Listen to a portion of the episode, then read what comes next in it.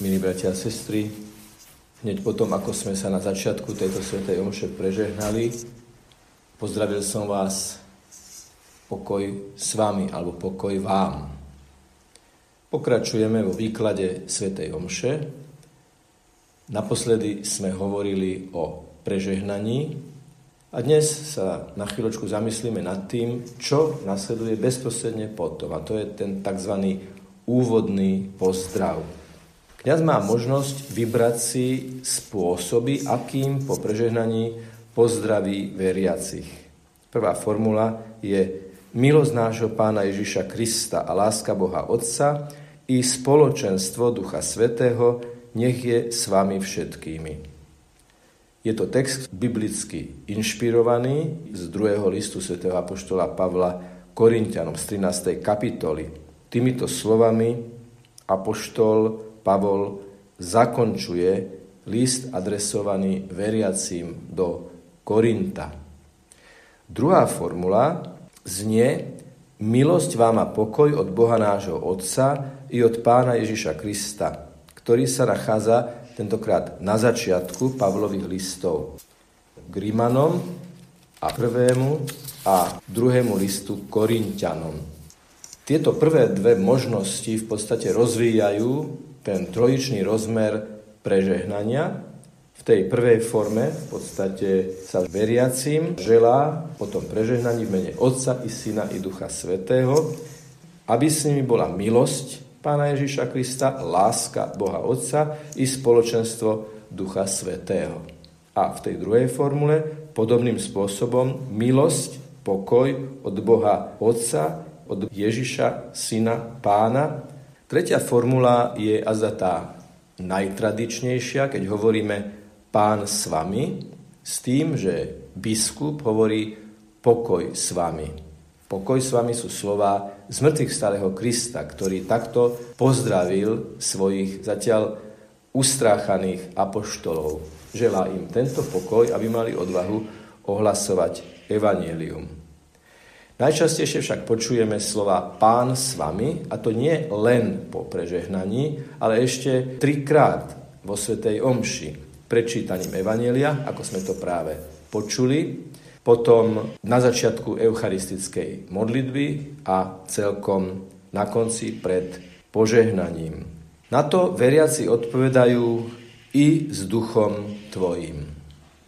Na čo odpovedajú? Na to pán s vami. A čo majú slova Pán s vami zdôrazniť, že aj cez slovo, aj cez Eucharistiu, aj cez spoločenstvo veriacich je Ježiš medzi nimi prítomný.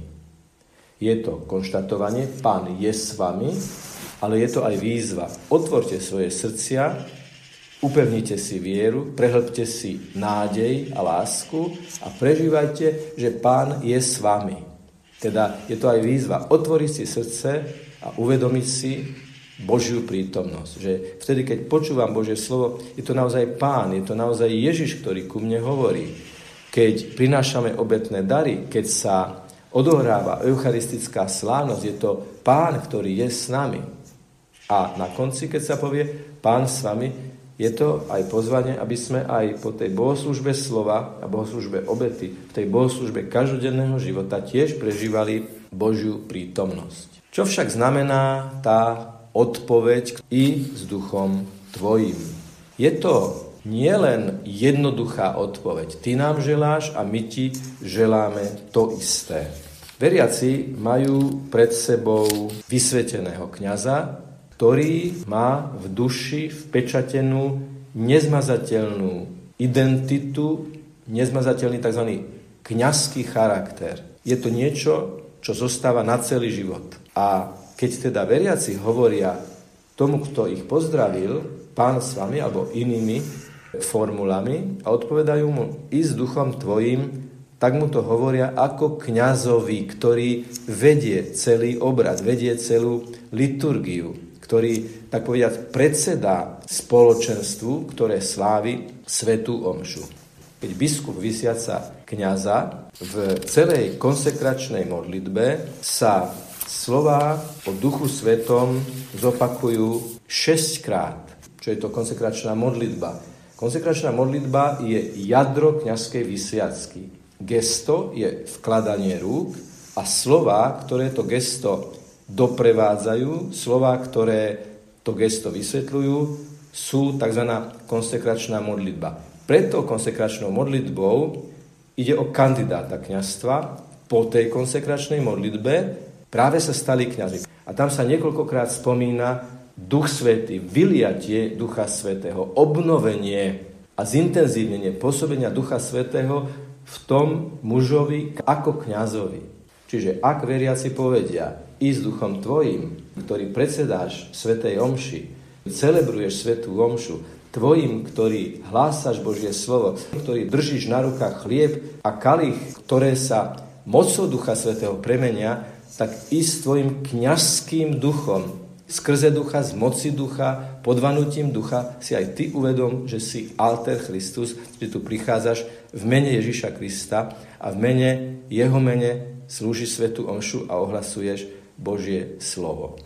Aký má vnútorný náboj. Niekoľko slov, krátky dialog, ktorý trvá prakticky niekoľko sekúnd, možno práve cez ten pozdrav i s duchom tvojim si vážme, že sú kňazi, ktorí nám vysluhujú sviatosti. Že sú kňazi, ktorí sú v teréne a ktorí sú v tom každodennom dotyku s realitou každodenného života, preto aby boli kňazmi, aby nikdy nezabudali na to, že sú kňazmi, aby bol pán s nimi, aby bol pán s ich duchom a vždy a všade ohlasovali príkladom i slovom, slovom i príkladom Ježiša Krista. Všetkých kňazov, ktorým takto odpovedáte na Svetej Omši, porúčam do vašich modlitieb, aby aj v tejto náročnej dobe rôznych limitov a obmedzení nestratili chuť, zápal, horlivosť všetkými prostriedkami zotrvať v ohlasovaní Božej prítomnosti.